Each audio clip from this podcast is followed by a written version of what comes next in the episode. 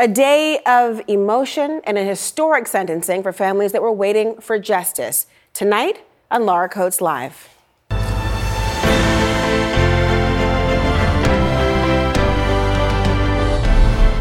You know, it's been two years of grief for those who were impacted by the 2021 Oxford High School shooting in Michigan, and that pain will never go away. But today, they got the chance to at least be heard. Ethan Crumbley, who was 15 years old when he killed four people and injured seven others, was sentenced to life in prison without parole. In a state that doesn't have the death penalty, this is the harshest punishment possible. And in the hours leading up to that very sentence, family member after family member, victim after victim, recounted to the court how their lives had been irreparably shattered by the events of that day. And it was their words, directed right at Ethan Crumbley, that left the biggest mark, like those from the mother of Madison Baldwin, a 17 year old senior who didn't live to graduate high school.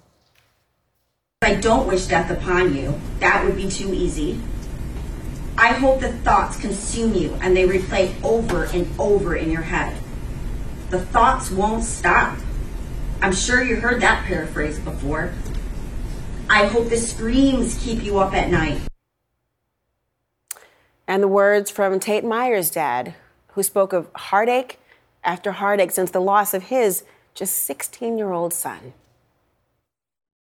For the past two years, our family has been navigating our way through complete hell. What you stole from us is not replaceable.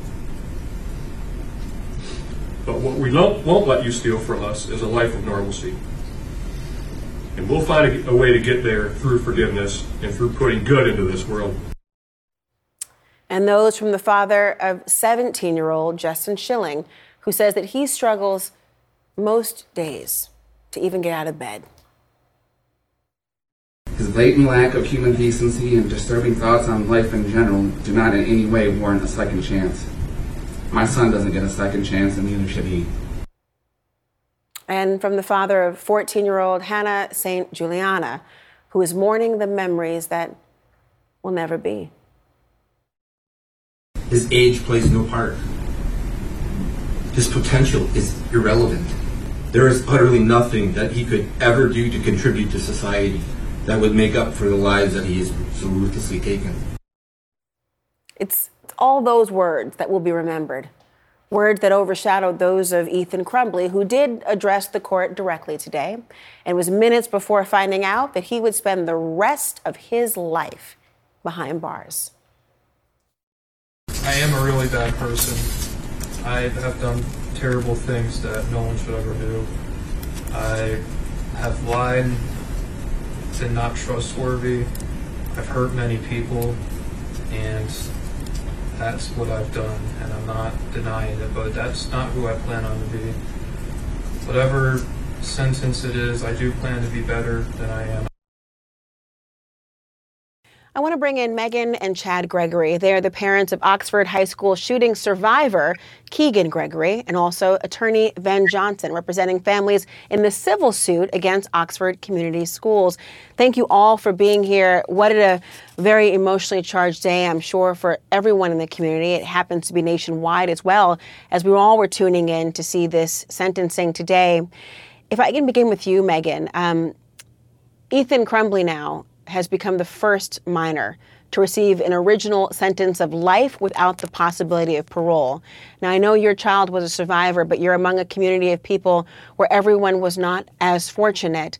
I am wondering does this sentence bring you closure? Do you have a reaction to what this feels like tonight? I don't think closure would be the right word. I'm not sure closure will ever happen, especially for the four families for us, I think it gives us a little bit of a sigh of relief, but I'm not sure that we could ever feel completely closure, complete closure until our kids were safe and I don't know how to even explain it. If our kids were, what's the right word? Whole again. Whole again, yeah. yeah. They, I mean, wow. they're the same. They're so changed all of the kids in the community are forever changed. And I think that's a hard thing to swallow for most people. Most people probably can't understand it until you ever go through it. but it does give us a little bit of a sigh of relief to know that we won't have to ever face him anywhere ever again. I'm so glad that you said that, both of you, because um, although your child is a survivor, and I, I feel uncomfortable as a mother even describing your child in that way because it diminishes in some respect for people to understand the depth of the emotion of what has happened and the ongoing ongoing um, journey that everyone in the community is feeling. And so I'm so glad that you've pointed out the distinction and, and the idea of what comes next. I, I, will mention one thing that he said, and I was really, Chad, um, leaning in to see what Ethan Crumbley may have said. What could he possibly have said at this sentencing? And I want to play for you um, his message to the parents of the victims. Listen to this. Any sentence that they ask for, I ask that you do impose it on me because I want them to be happy and I want them to feel secure and safe. And I do not want them to worry another day. Because I really am sorry for what I've done, for what I've taken of them. I, I cannot give it back, but I can try my best in the future to help other people, and that is what I will do. Now, Chad, obviously, there are more than the four victims who lost their lives. The community forever touched. There are some feeling a deep loss of safety. There are those who cannot sleep. There are those who are still battling with what they saw and the trauma of all of it. In addition to these four shooting victims, what do you say in response to the message that he conveyed today? Well, I think the first thing is it's it's too soon uh, for many of us to to forgive. Although some made the message of they'll seek forgiveness for themselves, but not for the shooter. I think the no is that trauma does not respect time. Mm-hmm. And so it doesn't matter that we were in this place two years later and he decides now he's going to say, I'm sorry. The trauma is very real and it takes you back to that single day. And we don't get out of it just because he goes to life in prison without parole. So I feel for what he did say, but I think it falls on deaf ears at this point, and it's a means to an end to get him processed through the system.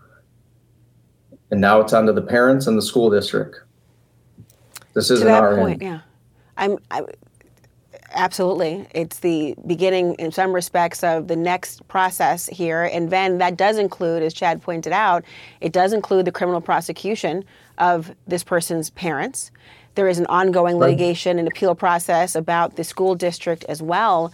Um, you're representing some of the families and, and uh, survivors trying to hold the school district and some of the employees accountable for failing to act when the signs appear to be clear that this student, then student, was violent was dangerous. Where does all of that stand right now in terms of litigation? Well, Laura, as always, you're you're spot on. You know exactly. We have an appeal in the state court action before the Michigan Court of Appeals. We have a an appeal in the federal portion of our lawsuit, our lawsuits, plural, many, uh, in the Sixth Circuit Court of Appeals uh, on various rulings, fighting governmental immunity, sovereign immunity. So basically, government saying you can't sue me. But what I thought was so incredible today is the overwhelming comments, not just by the defense, but the prosecutor. They all agreed on one thing, Laura, today, and the judge, and that is we all know the school made multiple mistakes here, and then it was but for the purposes of today. But so for the purposes of the civil case, and yes, let's do one thing at a time. The sentencing today in the criminal case of the shooter. Next will be his parents and then will become the civil two cases.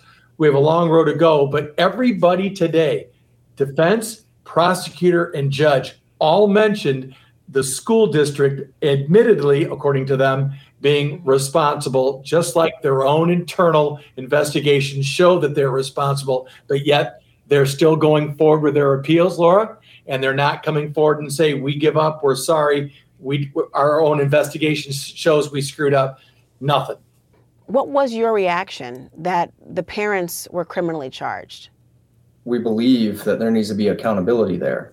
Hmm. And what we're not trying to do is look inside the home and judge on what happened or didn't happen. The fact is, they bought their child a weapon did not put it in a secure, safe storage environment, he had access. The fact is, parents need to be held accountable if they do not keep their firearms safe. Megan and Chad Gregory, Ven Johnson, thank you all for your words tonight. It was so telling. Thank you so much. Thank you. Laura. Thank you. Joining me now, senior crime and justice correspondent Shimon Prokupecz. I'm so glad that you are here. Um, Shimon, you know what happens in these communities in the wake of mass shootings. Um, your coverage of so many, far too many, frankly, including, of course, Uvalde, um, makes me want to ask you in particular about this idea of closure. Even with a sentence like life without the possibility of parole, what is that like for a community to try to grapple with this? It's tough. It's certain. Look, I was in that community Yeah. in the days after uh, the shooting, and it's a small community, and everyone there, everyone there was so affected uh, by what happened there. And the other thing, what made it so difficult, was that there was warning signs. There were things that could have been done to prevent this, and no one took action. Uh, so that is what also frustrated so many there.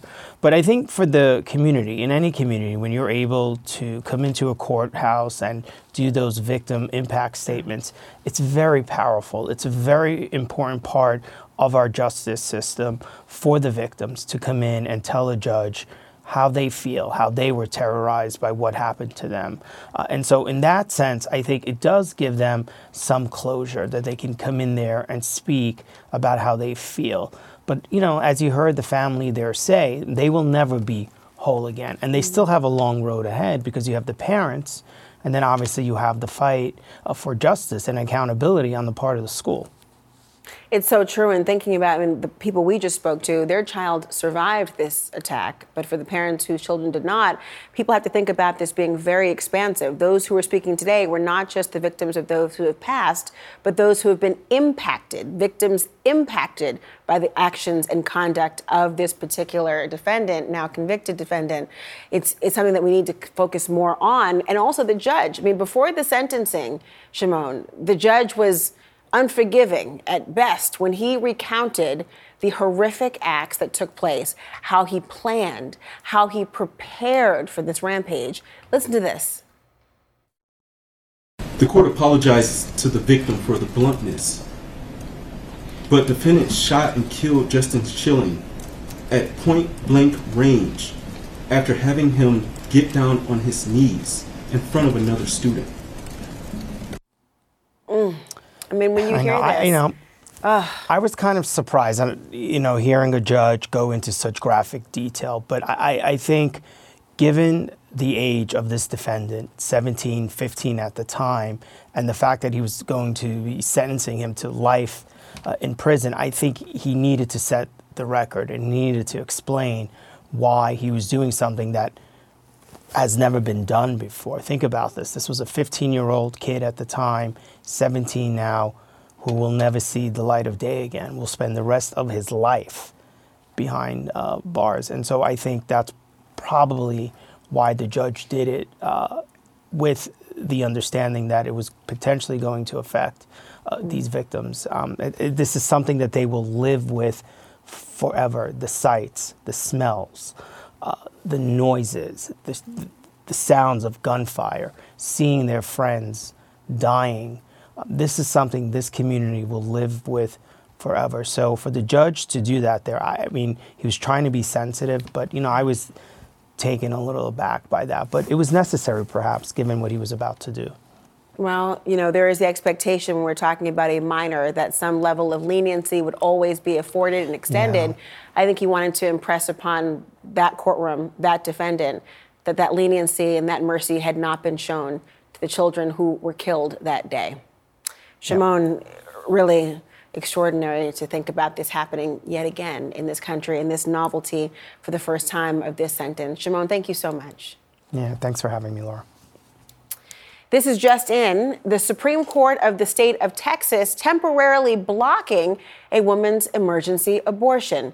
Kate Cox is 20 weeks pregnant, And she says that her unborn baby has a genetic condition with very little chance of surviving, and carrying a child to term would actually threaten her life. Now, she sued to get a high risk abortion, and a judge actually ruled in her favor. Remember, the medical information was provided by her own doctor.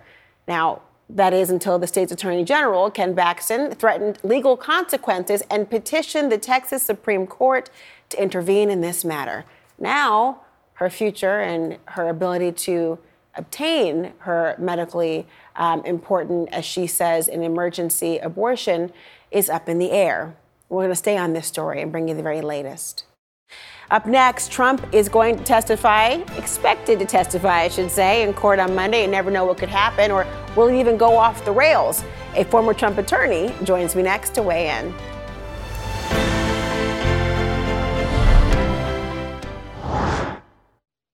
This podcast is supported by Sleep Number.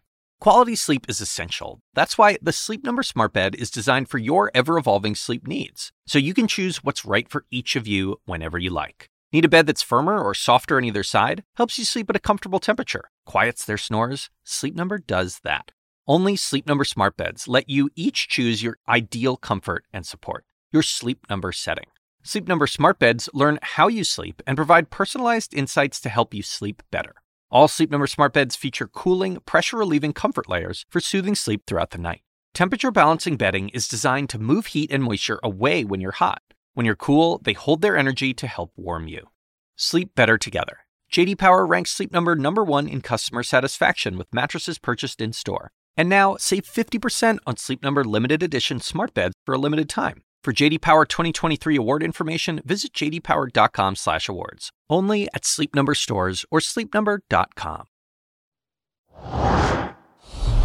So we're like two days away, right after the weekend, of the former president possibly taking the stand again in his New York civil fraud trial. He's turned his trips to the courthouse, as you know, into, well, campaign stops. He's been blasting the judge, the New York Attorney General. So will it be different on Monday? What can we expect? We'll talk about it with the former Trump attorney, Tim Parlatore. You know, we've seen this movie before. He testified yeah. once before. The judge was telling him to control himself. Do you think it's a good idea for him to testify on Monday? It's in his defense, the defense case. You know, that case has devolved into such a circus anyway. Mm. I don't know that it makes any difference at this point. I mean, you know, he's he's going to go in and say his piece. Summary judgment's already been decided. This is a damages trial, and it's a damages it's a bench damages trial too. So I mean, really at this point I think the lawyers are more working on building points for an appeal than mm. you know, expecting anything to actually happen. Because of course, you if you don't raise it at the trial level, you cannot raise it on appeal. You don't get to have a first bite at the apple on appeal. But you know, when you think about um, the significance of what you just said, the judge has already decided that fraud has occurred. Now it's about how expensive it's going to be, whether he'll lose parts of his businesses in the same way, having maybe a custodian of the Trump empire in many respects in New York. His attorneys have been saying, though, that he would do so against their advice. I was surprised by that statement, weren't you? I, I was. I mean, you know eh, look, as lawyers, we sometimes disagree with our clients, yeah. but we don't go out and tell the whole world I advised my client of something and he disagreed. Why? And that's not about ego, though. That's about a no. That's about the ethical issue. rules. Right. That's about the ethical rules. You can't talk about privileged communications, and you know when you provide advice to a client, it's between you and the client, not between you and the cameras. It's insane. And I would also argue we're talking about a, a trial of showmanship that we've seen. Yeah the notion that I'm telling you not to do this can ring very differently. If it were a jury, they might see this and go, hold on, this is a jury of a judge, though, right. a bench trial, who's already been pretty at odds with them. How is it going to impact, you think, the ultimate decision here? Not at all. It's, it's not going to make any, dis- any difference to the judge's decision in this trial. It could have some impact to the appeal. Um, yeah, positive or negative, because yes, he could build some more points for the appeal, but he could also end up hurting himself on the appeal and for the other cases around him, right? You can imagine all the prosecutors who are in other jurisdictions who might be salivating at any crack of a door opening to say, please talk more about what I can now bring in, because it will come in possibly in their own trials, right? Sure, sure. I mean, I, and I think that this this case, because it is so untethered from everything else in the other cases, it's not going to be as much uh, for that there. But you know, if there's any testimony that he's going to do in these other cases, it's going to have to look vastly different from this. Well, I wonder will he, stay on track or be derailed? We'll have to wait and see. Tim Parlatore, as always, thank you so much for your insight. You know, it's been, frankly, it's been a wild week in politics, and it's Friday yet again, and it's been wild all across the country, and with things only likely to get wilder in, oh, about 333 days. That's the election day, but who's counting? So, who stood out in this crazy week? Joining me now is comedian Matt Friend to talk about who made the biggest impressions this week. Matt, Trump gave us a little bit of a preview That's of true. his. Dic- Yes, Oh, he no, did, Laura. Ask, excuse me. Ask the question. Go ahead and do it, honey. Please do that. Ask the question. Oh my God! The the question, uh, I guess, former? Mr. President, is that the whole dictator for a day plan that you true. unveiled just for a day. How is that going to work with the law? Well, I will tell you what. I would be a dictator for one day. I'll tell you, I knew Mussolini. He was a great guy. We had golf last week at the Great Mar-a-Lago.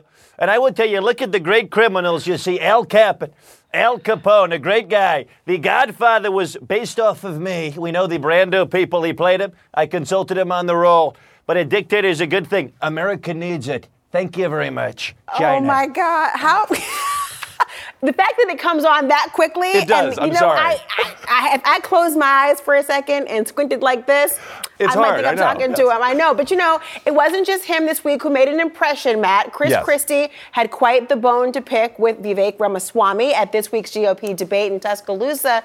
Who won that particular battle? There was no winner, in my opinion. I just love the fact that Chris Christie used the same exact tactic he used with Marco Rubio in 2016, which is point out your enemy is a robot. So actors strike has to come back because Ron DeSantis is a bigger threat than AI. The man has the most planned responses. America, can we just all take a shot every time Ron DeSantis says, let me tell you, buckle up, okay? Because there's going to be a new sheriff in town, and I think you all know that. I mean, what has happened? Also, Laura, Ron DeSantis couldn't admit that Donald Trump is not fit for office. He won't even admit that his heels don't fit. So I don't know what's happening with him right now. Also, Laura, what is up with Republicans holding up signs Oh, in on- the middle of debate? On a white legal pad? Yeah, like, I, um, It- on, the, on the debate against Newsom, DeSantis holds up the poop map of San Francisco, and this time it's Vivek holding up the Nikki Haley is, is, is bad side. I don't know what's happening right now. Well, they say retro is in. So maybe Yes, they're that's thinking right. this is called handwriting, young voters. Yes. We use this instead of our thumbs to do this. But at least, at least maybe a yellow legal pad. I don't Yes. know, a little bit of color in the world. Who knows? That's Matt, right. I don't know why you do this to me every week. My And- cheeks and- hurt by the end of our conversation. I do just have to say one word of advice. I know Kevin McCarthy is now out of the job. Kevin, if you're looking for any advice, just make sure you book a cameo from George Santos, okay? He's oh, available. I'm sure he'll give you a lot of input. oh my goodness, Matt Friend. Whew, a man who doesn't, he's not afraid to make a couple of enemies and make us laugh in the process. I love it. Thank you so much. And I love you, this Barack Obama. Thank you so much, CNN. Good night, everybody. I appreciate that. Thank you. There's something wrong with you. But coming up, CNN's presentation of HBO's Overtime with Bill Maher.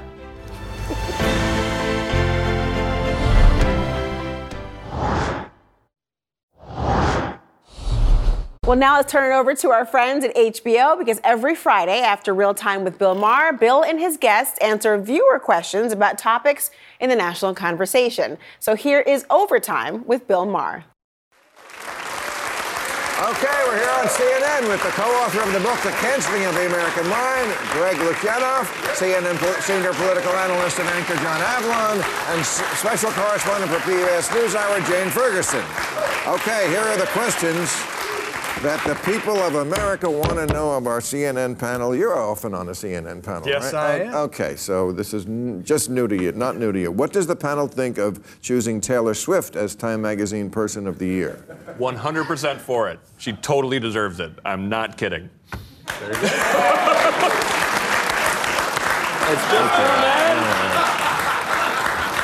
Uh, no, I mean, yeah, yeah, who can It argue? was her on the cat, though. I mean, the cat should get credit. No, she's, I mean, it's a it's a phenomenal year. I mean, we have not seen a year like that in show business, uh, maybe ever. Um, what are the panel's thoughts on Hunter Biden being indicted? I look, it just. it, it, it just it just shows that the equal justice under law exists. The president's son, you know, is going to get busted for evading taxes, and it, you know he did it in a lot of a moment of grief. And that doesn't really matter because he got to obey the law, no matter whose son you are, no matter who. It does really.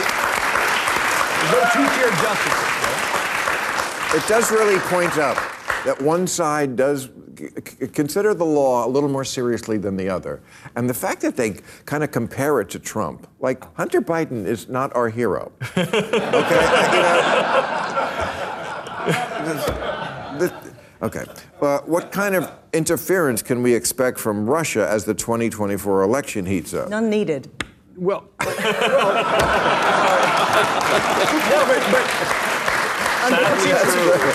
actually, there, there's a story that just came out yesterday in the UK that the U.S. was involved as well. That Russia is doing cyber hacking specifically with the goal of not only disrupting their election, but def- uh, eroding faith in democracy itself. And I think that's the larger stakes. And we've seen this on, on TikTok. A lot of these things that go viral. You've discussed that.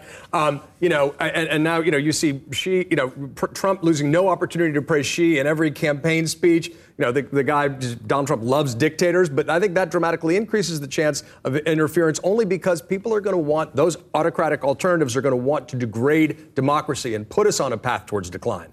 But are we flattering ourselves in thinking that that's what they need to do as opposed to sit back and watch? I Yeah. mean, like No. people, you know, back, there was there was of course the misinformation campaign and Yeah. bots on Twitter making us all you know get outraged and row and fight. But it feels like that's taken on an organic life of its own now. And Oh. like perhaps we're flattering ourselves by saying it must be in, interference. It's I mean, both. we've seen this we see this in other parts of the world. You know, whenever people you know rise up against uh, against uh, you know th- their leaders and everyone says it's a conspiracy. I mean, by all means, Russia will and would love to interfere. They but I kind of wonder if like these days they really need to. I mean, this election is not looking too tight. Yeah. In, in canceling, we talk a, a lot about what experts have done to undermine their own credibility, unfortunately, in recent years. And that's also a big thing that Russia's trying to do as well. And unfortunately, they're, well, it's like, you know, they're complimenting each other in the worst possible way. Sure. Okay, what did the panel think of Vivek Ramaswamy's performance at the debate this week? I, mean, I, had to yeah. watch that. Yeah. Did you watch I, I did. Oh, oh, oh. It's not on the test, Greg.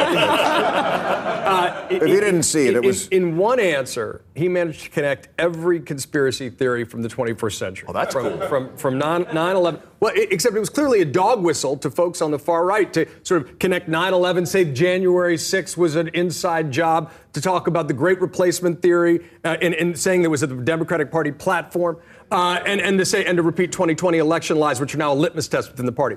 That symbolizes everything wrong in our politics. It's totally disgusting. It's disqualifying. It's pathetic, and it's pandering. He's done. I should have tuned in.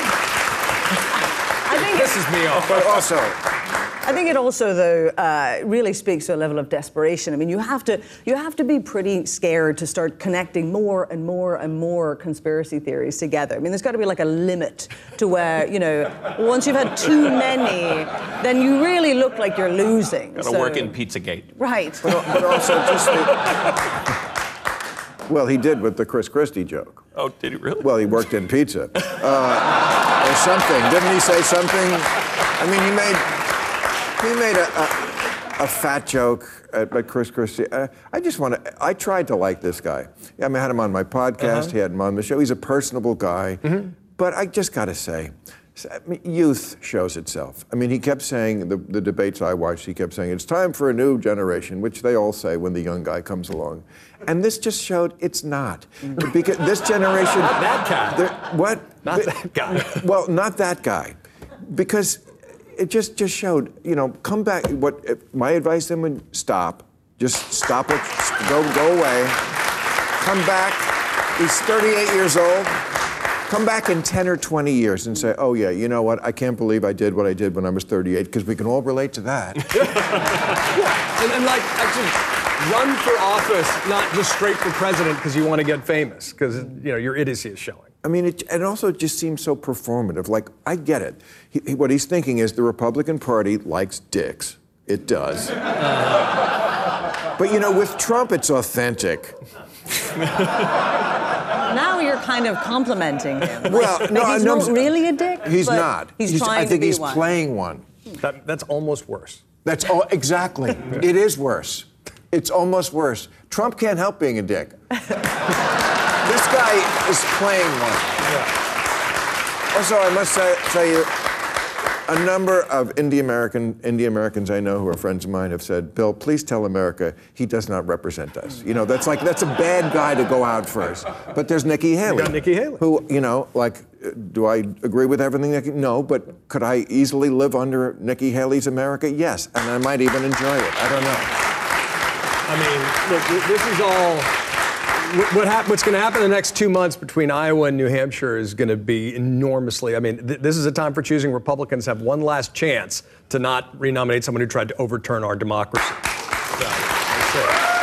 Yeah. Okay. Um, Jane, are the ri- Dublin is your hometown? Uh, well, New York City. Um, Oh. I come, I come from Northern Ireland, just north of the border. Oh, Northern Ireland. It's complex. Yes. oh, I know. Uh, are the riots in Dublin a sign that extremist politics are gaining a foothold in Ireland? Okay, so explain what I read it, but you have to explain It's it pretty wild. So Ireland, I mean, about- I had to reread the story several times. It's about Musk, wasn't it? It, it, it- no, it was it was really kind of it's it's a fomenting of a sort of uh, very very tiny minority that's very loud and very violent. Um, that that it basically it's you know anti-immigration and it's it's all the usual populist kind of uh, conversations. I think But what the fact stirred them up? Wasn't it something on Twitter? I refuse to call it X. a lot of it a lot of it comes a lot of it comes down to like rumors and misinformation and and it, but it's grounded and so twitter's a big big part of that uh, there in this case but but it's- Twitter's better, isn't it? I feel like it's so much X. easier to go uh, Twitter. I refuse to call it X, than go X, formerly Twitter. Yeah. X used to be a drug, you know, like that's what that's what people used to, you know. But um, And I'm also going to call Kanye Kanye. I'm not going to go with. speaking of Ireland, people. but the but the Irish thing, though, I mean, honestly, like the the thing that concerns me is that whenever you start having a pretty sort of violent, extremely right wing uh, riot in Ireland, I Mm. mean, this is just this is unprecedented. We've had them here. But yeah, but I mean, never in Ireland. Like, I mean, Ireland is it, it it is so antithetical to everything you know we know about. Ireland was the first country to, v- by popular vote, legalize gay marriage. You know, I mean, Ireland is is well, one of the most kind of late in the game, A though. A lot has changed. When, when was has when, changed. when what year was that?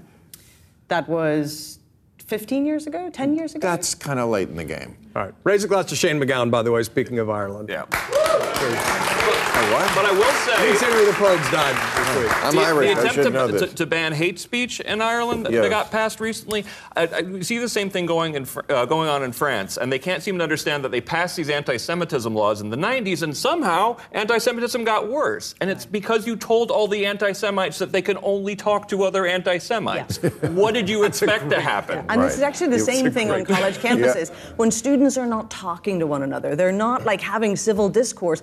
Opinions don't go away because you ban Exactly. someone saying them. We, we need to get like, you know, especially students on campus, make them sit down and talk, make them debate, and make it. them This like is- say this to each other. This is, this is one of the most important things that your show's doing right now, which is defining liberal values and saying we need to stand up against liberalism on the left as well as the right. And there's a group of common sense Democrats, liberal patriots, Right. radical centrists that need to start taking the conversation back. All right.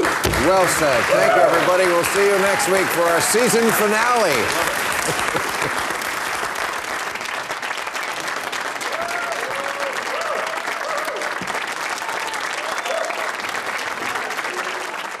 You can watch Real Time with Bill Maher on Friday nights on HBO at 10 p.m. and then watch Overtime right here on CNN Friday nights at 11:30. Up next, Anderson Cooper joins me to talk about his podcast All There Is, where he sat down with President Biden in an emotional conversation about grief and loss.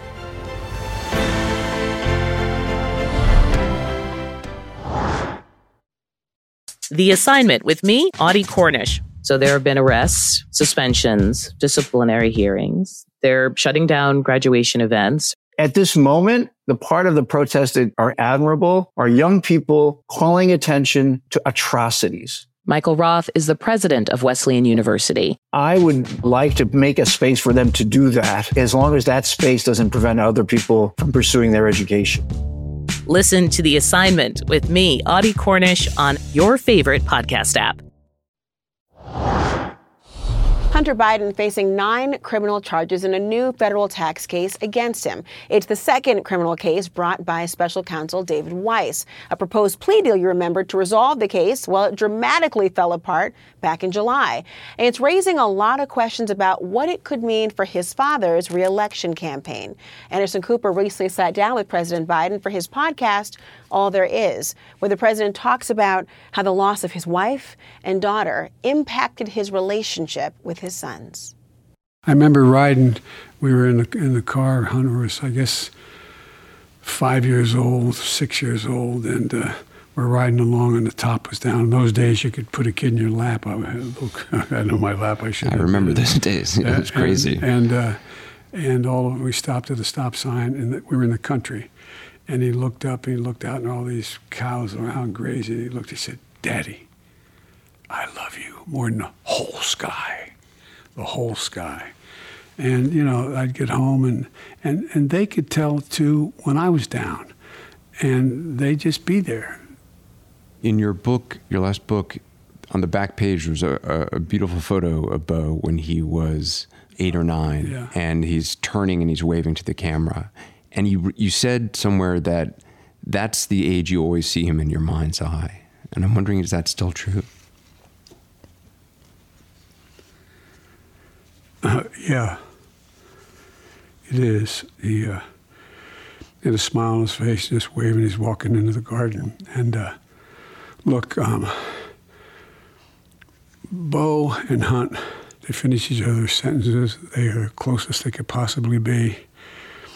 And I think the loss of Bo was a profound, profound impact on Hunter.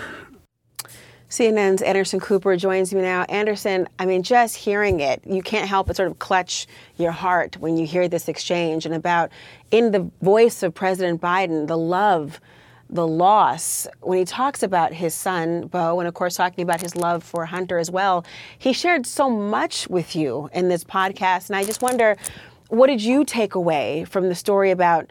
About his resilience, about his about his grief, and what he's going through. Yeah, I think um, you know what really comes across in in this interview is the extent to which it, it is his son, his daughter, his grandchildren, which have gotten him through the grief that he has experienced. I mean, from the when his wife and and 13 month old daughter uh, Naomi were killed in a car crash.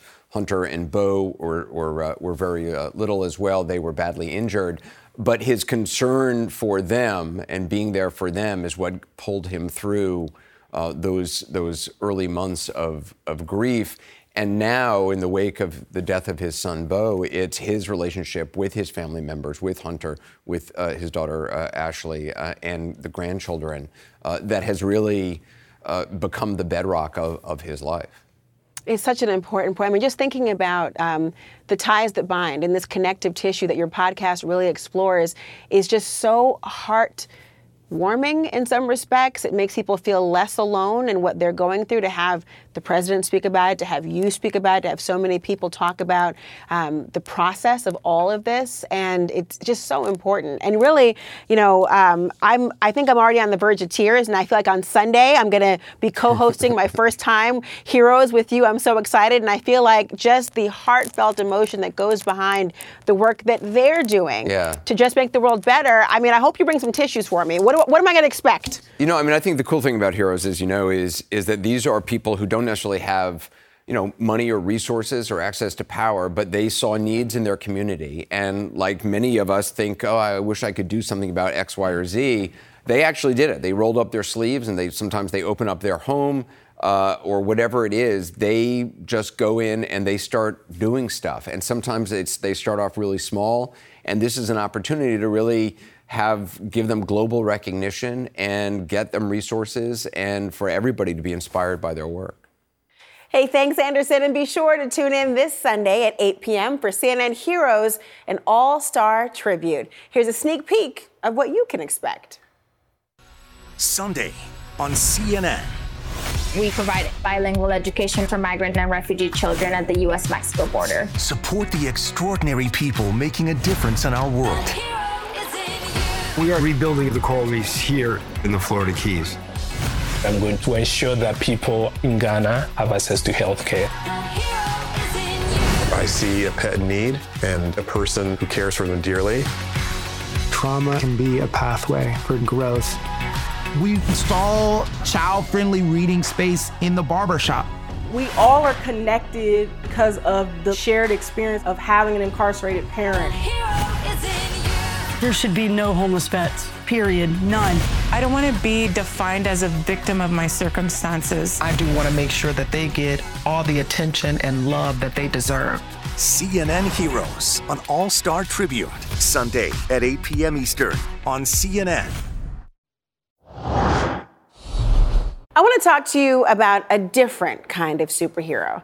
His name is Peter Park. No, not Peter Parker, just Peter Park. Now, he's not even old enough to vote or to have a drink, but he can now officially hold up the law as a practicing deputy district attorney in California.